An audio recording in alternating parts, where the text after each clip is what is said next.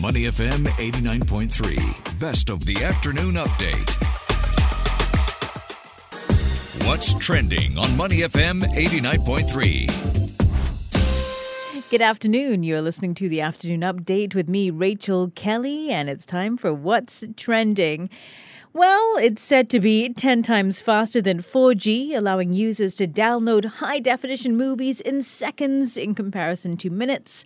I'm, of course, talking about 5G. And Singtel recently announced that it's reached 95% outdoor 5G coverage just in time for National Day, with the parade set to be fully streamed via 5G. To find out more about what this means for consumers, we're joined on the line now by Mark Chong, Group Chief Technology Officer at Singtel. Mark, thanks so much for joining us today.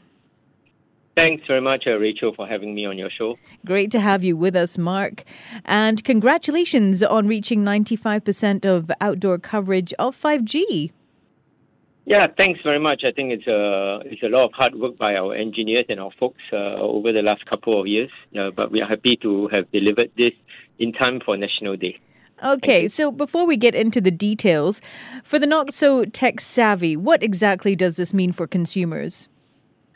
Um, what this means for consumers is that if they switch over to a 5G phone, and they will be able to enjoy uh, not just this faster download speed, but they will mm-hmm. be able to upload videos and pictures and and uh, upstream things a lot faster. That's one.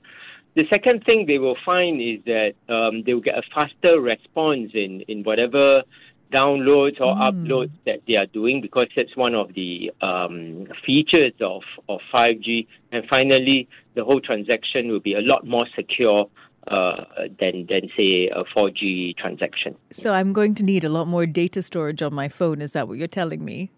Well, naturally, the phone will come with more data storage, yeah. so you'll be well taken care of. Okay, and this is well ahead of schedule, isn't it? When we're talking about 95% of outdoor locations. Uh, indeed, um, under the uh, the rules of the license that we obtained, mm-hmm. we have to deliver 95% uh, coverage of Singapore by December 2025. But um, through the engineers that we have, through proper planning, and because um, IMDA also facilitated uh, the, the quicker coverage by granting the use of a particular frequency, um, converting from 3G to 5G, uh, we were able to accelerate uh, the achievement of 95% coverage. So, with this three years ahead of schedule, when can we expect 100%, Mark? Um, well, within the next six months or so, but uh, you know we are never truly hundred percent because there are just some corners, mm-hmm. some remote islands where maybe we, we might not reach there in a hurry because there's no demand. Mm-hmm. But otherwise, you can pretty much assume that we've got the whole whole island coverage. Yeah. And what does the whole island, or what will the whole island look like with 5G? What can we expect? I mean, are we talking about the future of driverless vehicles, on the go cloud gaming, robot run factories and ports? What does a 5G future look like for us here in Singapore?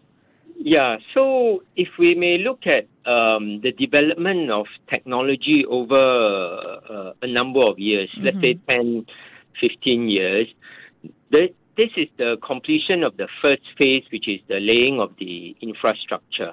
Mm. Um, the laying of the infrastructure now enables businesses, innovators, uh, software developers, material builders to try their new, um, new, new ideas, the new gadgets, the new products, and typically they take three to five years to come up with new um, products, new ecosystems and then you could see over the subsequent 10 years or so a completely new phase of development, change of lifestyle, change of uh, ways that we work or interact with each other. If I may just use um, 3G as an example, mm-hmm. um, when, well, it was about five years after the first 3G network was built that Apple launched its first iPhone. Right. And that whole smart application ecosystem, you know, the App Store, etc. And that was about 2007. And if we see 15 years hence, uh, our lives have completely been transformed. We can't do without the phone, the smartphone, and the apps have have are, are so useful and they have so many users. And let's talk about COVID. If not for Yeah. the smartphone and the TraceTogether, I think it would be very difficult for, for all of us, the whole world actually, uh, to go through that period without without the smartphone. So so on 5G, right now I would say the network is delivered, is built. Over the next three to five years, we see a lot of development, new ideas coming out, and then you'll see a gradual transformation of of the way we interact with each other, the way we use, uh, well, the new devices that may come. Transformational technology. Absolutely. yeah. Exciting times. What are you most excited about when it comes to 5G potential, Mark? to me, um, it is the optimism and the hope, you know, uh, what lies ahead that will be most exciting. Um, you know, today there's a lot of discussions of various ideas. Um, and today we already see the initial wins in the enterprise use cases. I think we announced uh, recent wins since the, the network was more or less built, you know. So in May, we talked about uh, Micron, uh, That's a right. semiconductor factory that that installed 5G in the factory, and you got Hyundai that's designing and building electric vehicles in Singapore using also our 5G solution. So that's exciting for me because that means that uh, enterprises are beginning to embrace 5G, but more will come. And then we know that we have been wearing all these VR, AR uh, applications. Of course, I think the goggles today are, are big, big in form factor, large in size. But let's not um, forget that material science will also improve.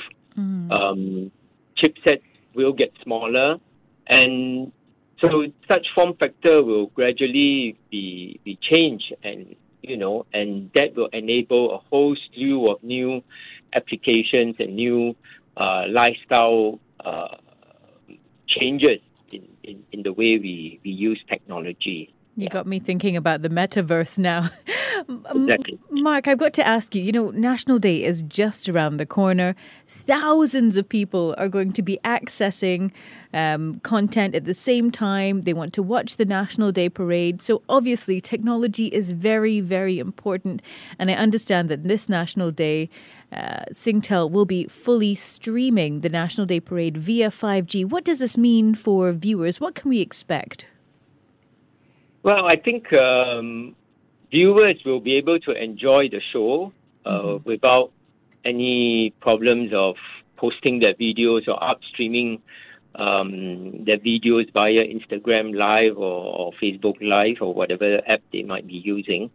So they will see high quality, high resolution video and share that with their friends and family. Yeah. That's it. You want it to be smooth. That's the worst when you're enjoying something and all of a sudden it hangs. yeah, absolutely. So with if they're on a 5G phone and a Singtel 5G plan, I would say we've got them covered.